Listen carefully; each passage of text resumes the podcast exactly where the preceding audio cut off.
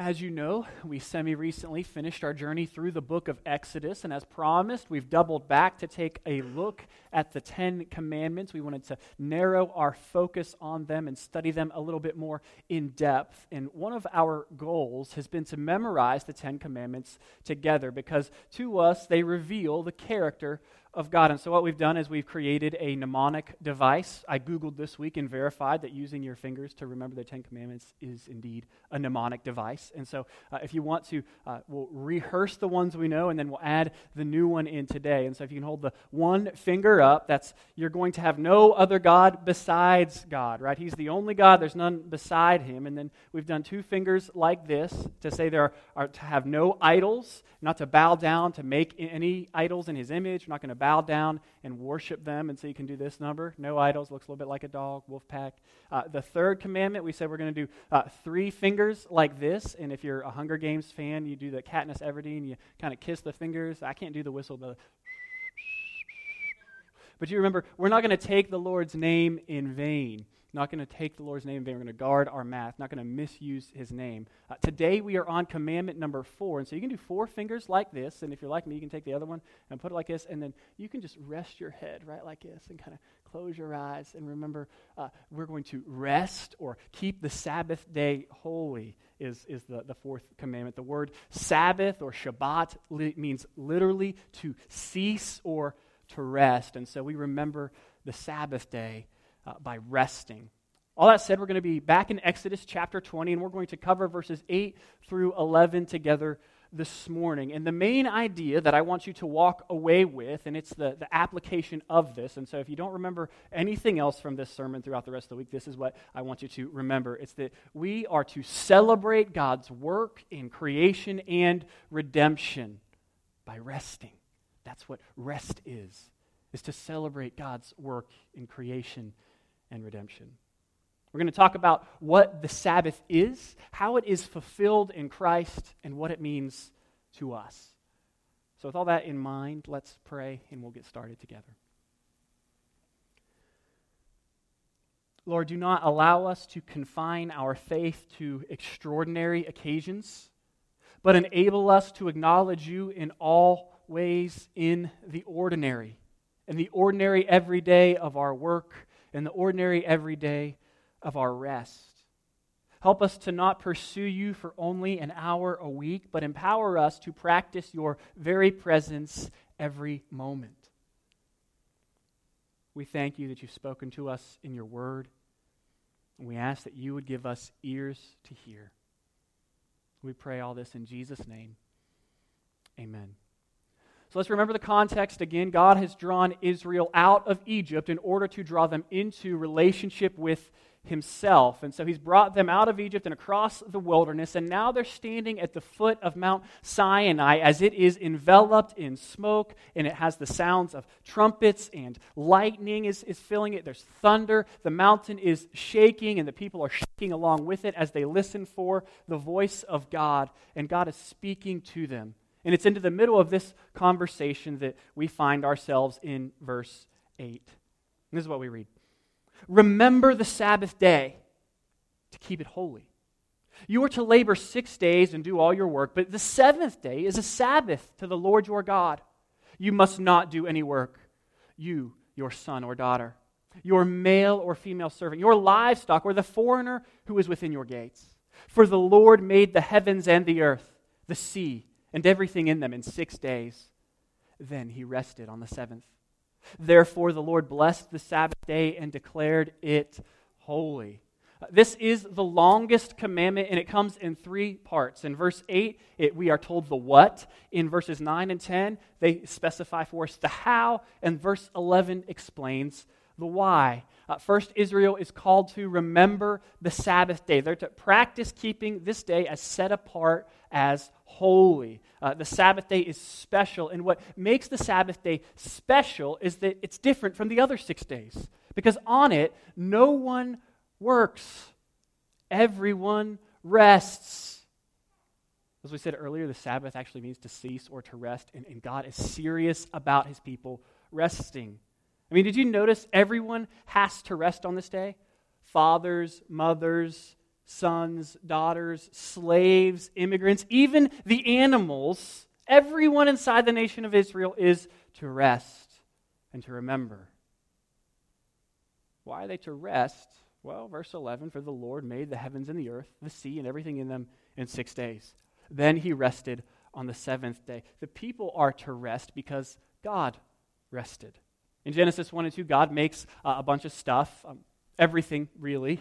Uh, he makes everything and he says, It's good, it's good, it's good. And finally, at the end of six days, God says of all creation, It's very good. He sees his works good and then he rests. And we ask the question, Why? Why would God rest? Is he tired?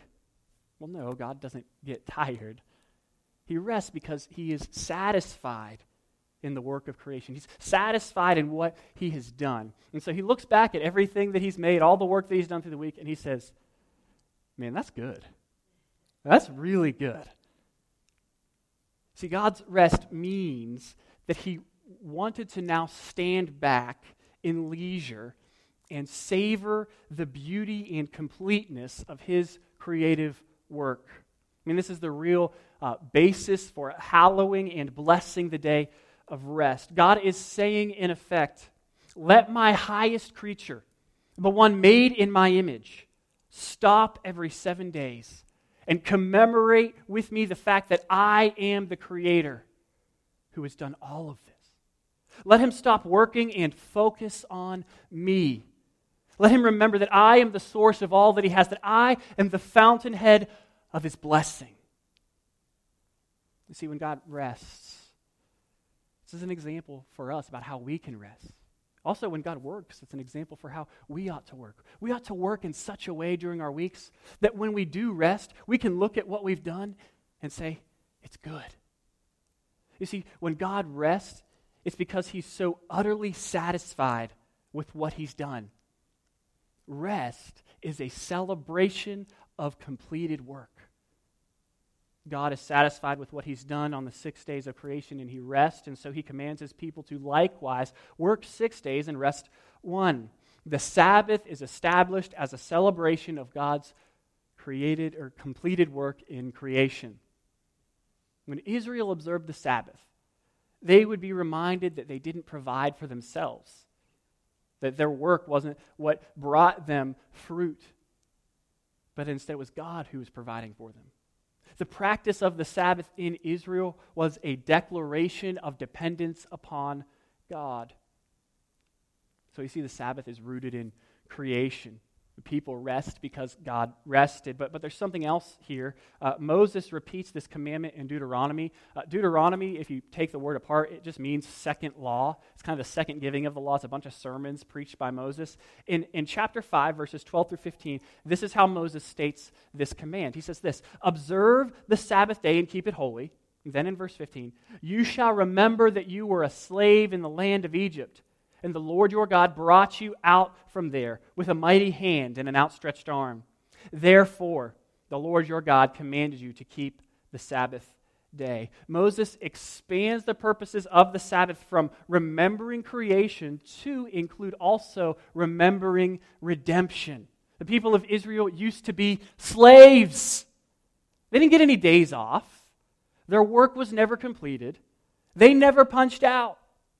God commands the people that he adopted out of slavery to put down their hammers, to turn off their cell phones, and to stop checking their business email, and to rest. And what a gift. When Israel observed the Sabbath day, they would be reminded not only of God's good work in creation, but also of his good work in their salvation. The practice of the Sabbath in Israel was not only a declaration of dependence upon God, but also a declaration of freedom that they had been redeemed and brought out of Egypt. So, in sum, the Sabbath is both rooted in creation and it is the fruit of redemption. The command to remember and rest is ultimately a command to celebrate God's work in the creation of the world and in his redemption of his people. Mean, it's easy to see why the Sabbath would be a centerpiece of Jewish life. Uh, now, now, God did provide some precise definitions for the Israelites.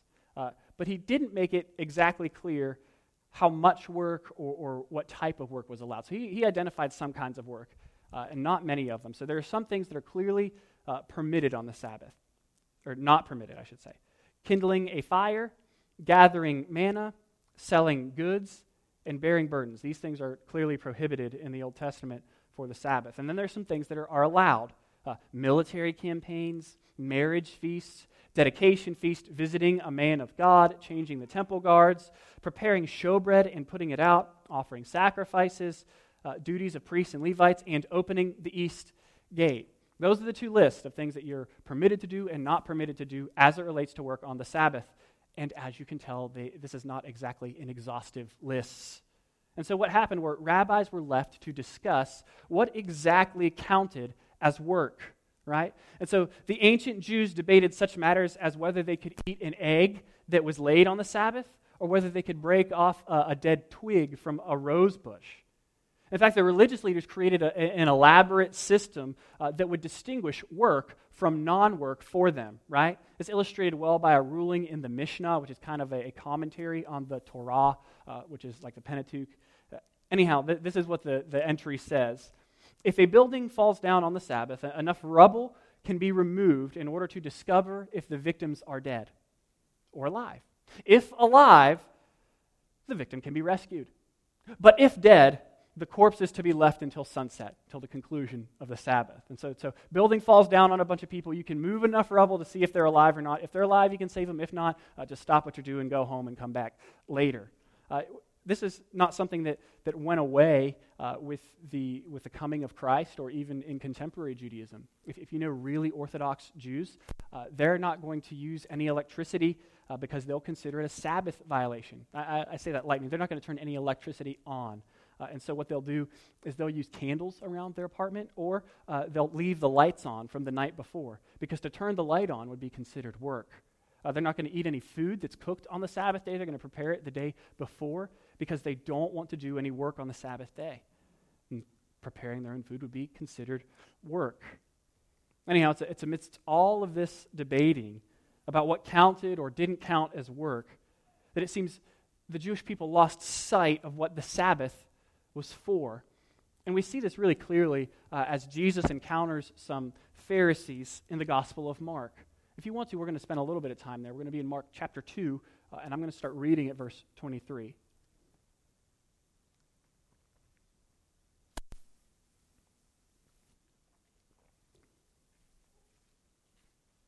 We read Mark 2, starting verse 23. One Sabbath, Jesus was going through the grain fields. And as they made their way, his disciples began to pluck heads of grain. And the Pharisees were saying to him, Look, why are they doing what is not lawful on the Sabbath? I mean, they're basically saying, If you're so spiritual, why are you breaking the Sabbath, Jesus? And Jesus responds to them, Have you not read, this is verse 25, what David did when he was in need and was hungry, he and those who were with him? How he entered the house of God in the time of Abiathar the high priest and ate the bread of presence, which is not lawful for any but the priest to eat, and also gave it to those who were with him. Jesus is referring to a story in 1 Samuel 21 uh, wherein David is fleeing from Saul, who is trying to kill him. So he's on the run. And he comes to this city called Nob. Uh, it's about a mile north of Jerusalem, and this is where the tabernacle is at that point in history. And so he finds himself hungry and out of food, and so he calls upon the priest of Nod, Nod for help. And eventually the priest gives David and his men the bread of presence to eat. Now we've went through Exodus recently, and so you know all about the bread of presence that was set out on that nice golden table and was symbolic for the people of Israel being in the presence of the Lord, and that it was only to be eaten by the high priests or the priests that were on duty, and that new bread would replace it every Sabbath. This is not ordinary bread. It's not for ordinary people. It's only for priests. And so what happens is David and his men enter this tabernacle in the time of Abiathar, the high priest. That's who the era is associated with at this point. The actual priest is Ahimelech, I think. Yeah, Ahimelech. Uh. I can't say it real well. Anyhow, it's during the time of Abiathar. It's associated with him because his priesthood was the longest. And they eat, David and his men eat this bread of presence, which is consecrated and it is against the law for anyone to eat except for the priests. Jesus is making a point here. He is saying if David could be allowed by a priest to violate a divine prescription, then the disciples and Jesus could be allowed, or I'm sorry, the disciples could be allowed by the Son of God to violate an unbiblical prescription, an unbiblical regulation of the Sabbath. And so he's making an argument. It's, it's the greater to the lesser. He's saying if David could violate this rule, certainly Jesus and his disciples could violate a human rule. Jesus cites David's violation of the Torah not as an excuse for his action, but as a precedent. In making the allusion to David, Jesus is inviting a comparison between their persons. He's inviting a comparison between himself and Israel's royal Messiah. Jesus is saying, David did this, and now one greater than David is here. He's saying, like David ate when he was hungry, so too are my circumstances special. Just as David was the king yet to be enthroned, so too am I. See, Jesus is the true king, and he's not yet recognized at this point. He's making a declaration about his personhood and about his royalty, about his identity. He continues in verse 27. He's basically saying to them, You've misunderstood this whole Sabbath deal in the first place. He says, The Sabbath was made for man, not man for the Sabbath. Jesus is reminding his listeners that the Sabbath is a wonderful gift.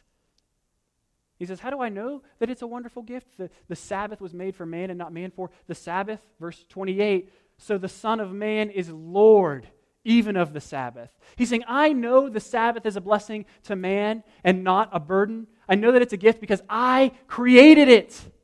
I'm God over the Sabbath. Sabbath is about a satisfied rest that celebrates and delights in God's work in creation and redemption, not trying to figure out what is work and non work. Still, the religious leaders, they don't quite get it. Uh, and so uh, Jesus continues. There's another Sabbath episode in Mark's gospel at the beginning of chapter 3, right on the heels of this one. Uh, we read this, and it's Jesus' turn to ask them a question on the Sabbath now. Again, Jesus entered the synagogue, and a man was there with a withered hand and they watched Jesus to see whether he would heal him on the Sabbath so that they might accuse him. And he said to the man with the withered hand, Come here. And he said to them, This is the question Is it lawful to heal on the Sabbath, to do good or to do harm, to save life or to kill? But they were silent. I mean, it's not a hard question. This should be a no brainer. Is it, is it okay to do good or to do evil? Right? Even if it's not the Sabbath, the answer should be yeah, it's good to do good.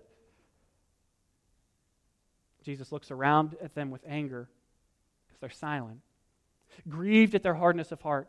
And he said to the man with the withered hand, Stretch out your hand. The man stretched it out, and his hand was restored. Verse 6 The Pharisees went out and immediately held counsel with the Herodians against him. How to destroy him.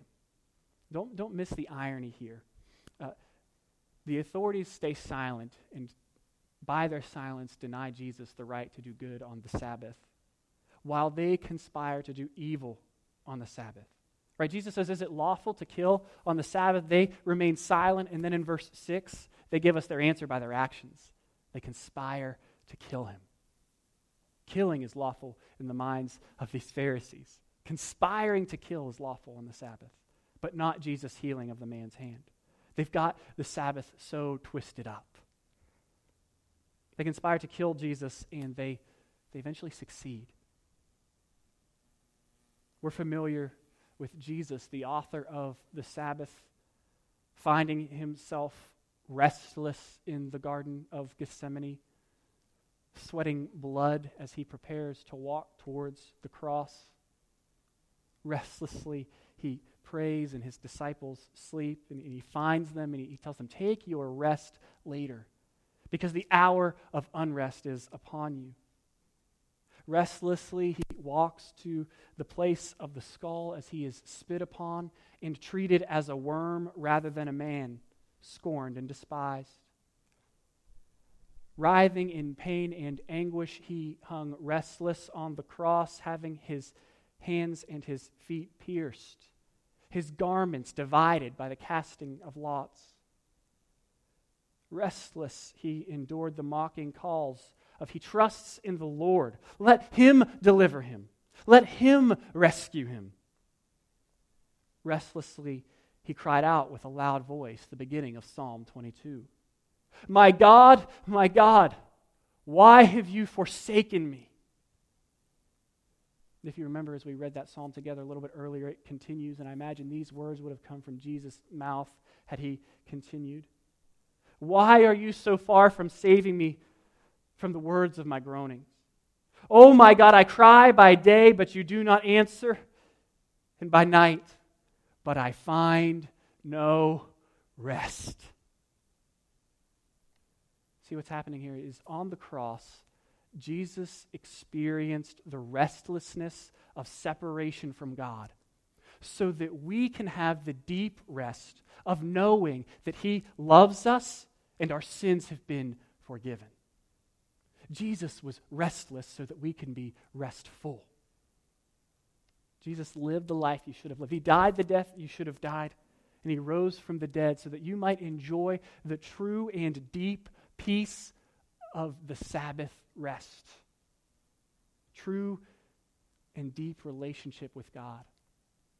See, the, the, word Sabbath is also a derivative of the word, same root of the word shalom. They're very close together. And so it also connotes with us some of the same things as the word shalom, which is a state of wholeness and flourishing in every dimension of life. When Jesus is saying, I am the Sabbath, or I'm Lord of the Sabbath, he's saying, I am the Sabbath. I am the source of the deep rest that you need. He's saying, I am the one that can bring to the world and will bring to the world a state of wholeness and flourishing in every dimension of life. Puts it this way in Matthew chapter 11, verse 28. Jesus says, Come to me, all you who are weary and burdened, and I will give you rest. All of you, take up my yoke and learn from me because I am gentle and humble in heart, and you will find rest for your souls. For my yoke is easy, and my burden is light. Jesus is inviting us to rest in Him by faith. He's calling all who will listen to celebrate His great work in creation and in redemption. He's calling us to stop trying to find satisfaction and rest in our own work and effort, but to instead find true satisfaction and deep rest in Him, in His work. For it is by His work that we are saved. All that said, how does the Sabbath apply to us? How does the Sabbath apply to us? This is where I think uh, John Calvin's paradigm for parsing the law is really, really helpful. And so, if you've ever considered why we believe uh, some parts of the Old Testament law are binding on us while other parts are not, uh, we're going to try to answer that together right now, all right? So, like why uh, we don't mind eating shellfish or wearing a polyester shirt, uh, but we do think it's important to honor our father and mother or uh, not take the Lord's name in vain. So, what Calvin did was he, he divided the law into three parts the moral, the civil, and the ceremonial. Moral laws are rooted in the character of God. They endure forever and they're reinforced in the New Testament. Consequently, everything the Old Testament says about loving our neighbor, caring for the poor, generosity with our possessions, social relationship, our commitment to our family, on and on, all these things, they still apply to us. Civil laws uh, would instruct Israel on how to run their government during this unique period in history wherein God was their, their king. They were a theocracy, He ran the whole deal. And so these laws were aimed at teaching them how they're to run their government. And so in the Old Testament, sins like adultery or incest would get punished with civil sanctions, like execution, because at the time, God's people constituted a nation state, and all sins had civil penalties. But we see in the New Testament uh, the people of God are in assembly of churches all over the world living under many different governments. So the church isn't, isn't a civil government, and so sins are no longer dealt with by um, civil punishments, but instead met with exhortation and, at worst, exclusion from membership. This makes sense, right?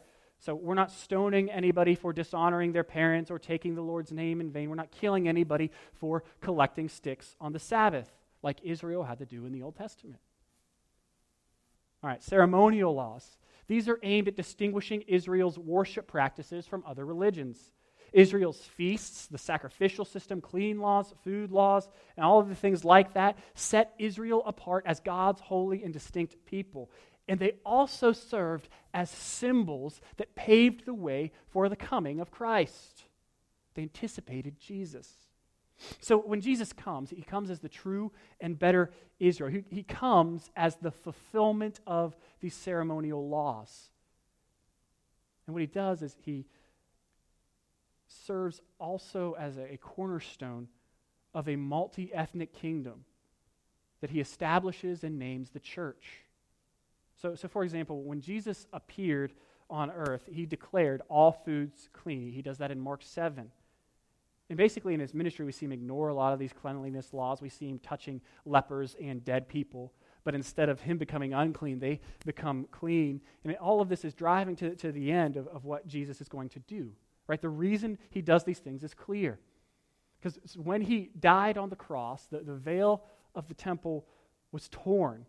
And what this shows us is that Jesus is doing away with the need for the entire sacrificial system along with all of its cleanliness laws, along with the ceremonial laws. Jesus is the ultimate sacrifice for sin, and now it's Jesus who makes us clean. I mean, the entire book of Hebrews is aimed at explaining to us uh, how the Old Testament ceremonial laws were not so much abolished as fulfilled in Jesus. Hebrews' whole point, if you want the main idea of Hebrews, is that Jesus is better. Jesus is better than what was before. He's better than the old covenant. The new covenant surpasses the old covenant in glory. It's infinitely better. Jesus is the fulfillment of these things. And so here, here's how all this works out. Anytime we look at any law in the Old Testament, including the Ten Commandments, we're going to ask these questions Is this a moral issue rooted in the character of God?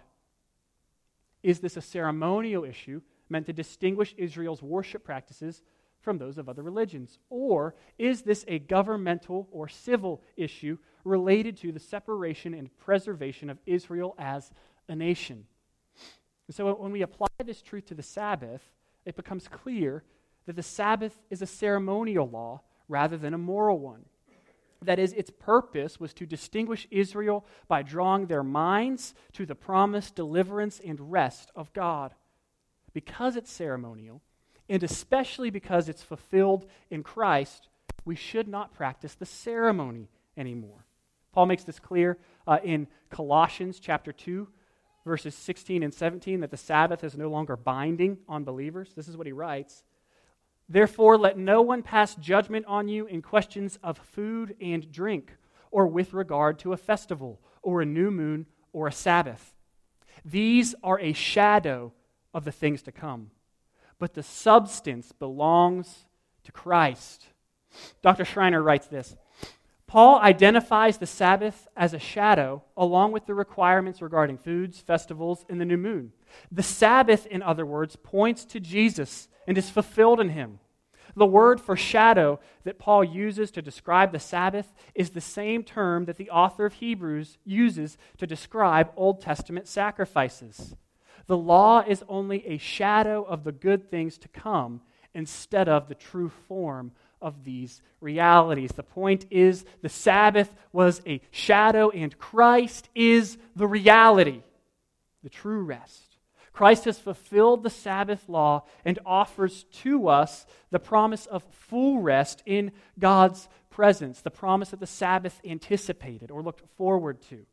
And so we best honor the Sabbath by resting in the finished work of Christ on our behalf rather than seeking to honor certain days, festivals, or years. We don't need the shadow anymore because the substance is here.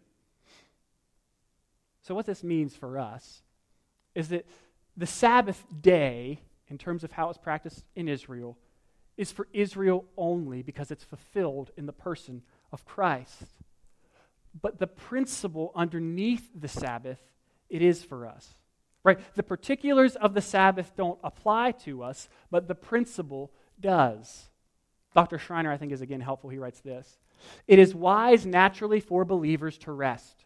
And hence, one principle that can be derived from the Sabbath is that believers should regularly rest. But the New Testament does not specify when that rest should take place, nor does it set forth a period of time when that rest must occur. So even though we're freed from the particulars of the Sabbath law, we're still God's people. We're still made out of the same stuff that the people of Israel was made out of. And so it makes good sense for us to follow the Sabbath principle and build rest or Sabbath into our lives. We should practice spiritual rest each and every day of our lives. We should Sabbath in Jesus daily, daily celebrate the work of our salvation that was accomplished on our behalf. Celebrate the fact that we get to rest in God's presence, rest in the accomplished work of Christ. But it also makes good sense for us to build physical rest into our lives. It makes sense to carve out periods of time where you can relax and refocus yourself on what God has done in his work of creation and redemption. It's important at this point to say rest looks different to different people, right? Uh, one of the ways that this has been made really clear to me is just in my marriage. So, like when Chelsea and I go to the beach and, and think we're going to have a day of rest, we think of really different things. Uh, she wants to go on runs and swim and build sandcastles and dig holes and throw those little balls that skip across the water and go on long walks, on and on and on. I want to sit in one spot with a book and, and a cold drink while moving between reading and sleeping. I don't want to do anything else. All that other stuff, it sounds like work to me. We have two really different ways of resting. The point isn't how you rest, but that you rest. And that in your rest, you are consciously remembering what God has done in creation, blessing us with all these many good gifts that point the way to Him, and what He's done in redemption and reconciling you to Himself out of your sin. I love what uh, Jared Wilson wrote a book called The Story of Everything How Your Dog and the Swiss Alps Fit into God's Plan for the World. Wonderful book. Uh, I'm going to quote him at length here. This is what he writes on the issue. God is not a miser with joy. So while our rest ought to regularly look like sleeping or simply sitting in prayerful silence, it should also come with great bounding leaps of fun we are not meant to be perpetually solemn, according to C.S. Lewis. We must play. This is something children understand instinctively. They don't even have to be reminded to play. They don't even have to be reminded to play, they, they just do it. Part of growing up is realizing that there are times you shouldn't be playing, of course. But part of growing up ought to be remembering that there are times we should. The spirit of play is part of the creativity of rest. Little kids get out of breath they get flushed cheeks. They come falling in the door at dinner time after a long afternoon playing in the neighborhood, smelling like puppy dogs. They have skinned knees and grime under their fingernails. There are rocks in their pockets and grass stains on their sleeves. Their hair is messy. Their eyes are wide. It's hard work playing so well. They cannot wait to get back outside and do it all over again, and this is all so God glorifyingly beautiful.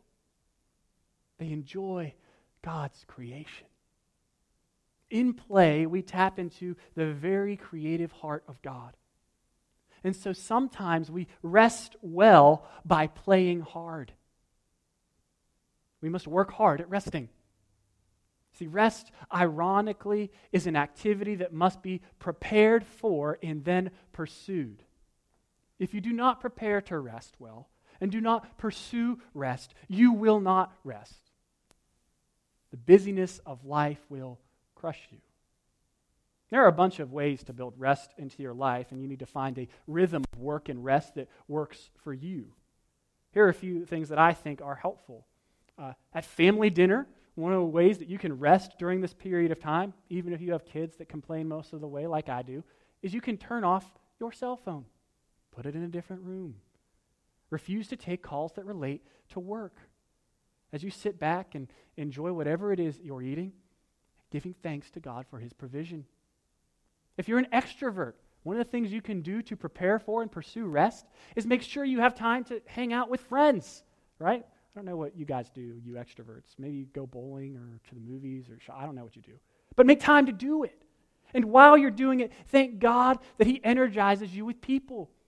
Thank God for creating people in His image, that you get to see a glimpse of who He is and who they are. Introverts, make time to watch Netflix or football or read a book, doze off on the couch, and do it to the glory of God, thanking Him for creating these small pleasures that remind you of the rest you have in Him. All of us do well to take naps and plan trips and to sleep in every once in a while. We all need to make uh, physical ways in our life. I think we do well to, to build physical rest into our lives that points us to the spiritual rest we have in Christ. We need to be planning for and pursuing ways that we can be reminded that we need to celebrate what God has done in creation and redemption. We do this best by enjoying his wonderful work. One of the best ways to build rest into your life uh, is probably the most common is, is taking one day off a week, just like Israel used to. When you take it's not really that important. But what most people do is they'll take Sunday off. Uh, in the New Testament, there's a, an establishment of kind of a unique day, the new day of worship. They call it the Lord's Day. It's the day Jesus rose from the dead. Sunday, it's the day we meet together. And so, what happens, a lot of people go, What better way to remind myself to celebrate God's work in creation and redemption than, than by coming together with his people in corporate worship, resting there spiritually together, and then going home and kicking up my feet or, or playing or doing whatever it is I do to rest physically? Why not combine the two on the same day and say, This is the Lord's day? I don't do that. I work on Sunday, so Monday is usually how that works out for me point is that you take a day. When you take a day in practice or time, it doesn't have to be a whole day. When you practice this Sabbath principle by taking time off, it is a disciplined and faithful way to remember that you are not the one who keeps the world running. You're not the one who provides for your family. You're not even the one who keeps your work projects moving forward. God is. The practice of the Sabbath principle is a declaration of dependence on God. When Israel would take the Sabbath day in an agricultural society, that meant that had big consequences. That meant falling behind. One day off could mean the, the difference between a good and bountiful harvest and a not so good harvest. And what would happen is that God still met the needs of the people because they were faithful to his command. Sabbath, when we practice this principle, is a declaration of dependence on God. I think some of you feel like your work is never completed. Some of you feel like you're never really able to rest. Always anxious, never at peace. Friend, I want to exhort you to relax. Because at the end of the day, Jesus has completed your most important work for you so that you can rest in Him. And He's also promised that you can depend on Him to meet your daily needs for you so you can trust Him. If we are not able to rest physically, it may be because we aren't resting in Christ spiritually. When we rest, we're making a declaration not only of our dependence on God, but of our freedom in Christ. I wonder, do you trust God enough to rest? Are you free from slavery to sin? That's the spiritual aspect. Let's look at the physical aspect. Do you trust God enough to rest? Are you free from slavery to your work? Let's press it deeper. I think there's a, always a work underneath our work wherein we find our identity. I mean, what's the f- first or second question you ask new people when you meet them? Hi, my name's Bob. What do you do? And we identify them by what they do. Do you identify yourself with your work? Are you unable to rest because you're so focused on your job? Christ has made you free He's given you a new identity. And it is not factory worker or salesman or pastor or uh, whatever it is you do, it is Christian. It is loved. It is someone who has been reconciled with God. That is who you are. That is the identity that you must rest in spiritually and remind yourself that you are resting in by resting physically. Church, resting reminds us that God is sovereign and we are not. It reminds us that our identity is not in our work, but in Christ. It reminds us that we are not slaves to sin, but sons of God. Brothers and sisters, remember the Sabbath. Come to Him. Come to Him, all you who are weary and burdened. He will give you rest. All of you, take up Jesus' yoke and learn from Him, because He is gentle and humble in heart. And in Him you will find rest for your souls. For his yoke is easy and his burden is light. Remember the Lord of the Sabbath, who makes and keeps his people holy forever. Rest and rejoice in the life, death, burial, and resurrection of Jesus by celebrating God's wonderful work in creation and redemption. Friends, rest. Let's pray. Father, there is there are some parts of Scripture that are, difficult for us to understand and apply and to hear. But we pray that you, you would help us to hear and to listen. That you would help us to trust you enough uh, to rest spiritually in your work, to find our identity in you rather than what we do. Pray that we would trust you enough to rest physically as an example of that, to apply this principle to our lives. So that what would most mark us is not our work, but the rest we have in Christ. Lord, we thank you for all these things. We pray in Jesus' name. Amen.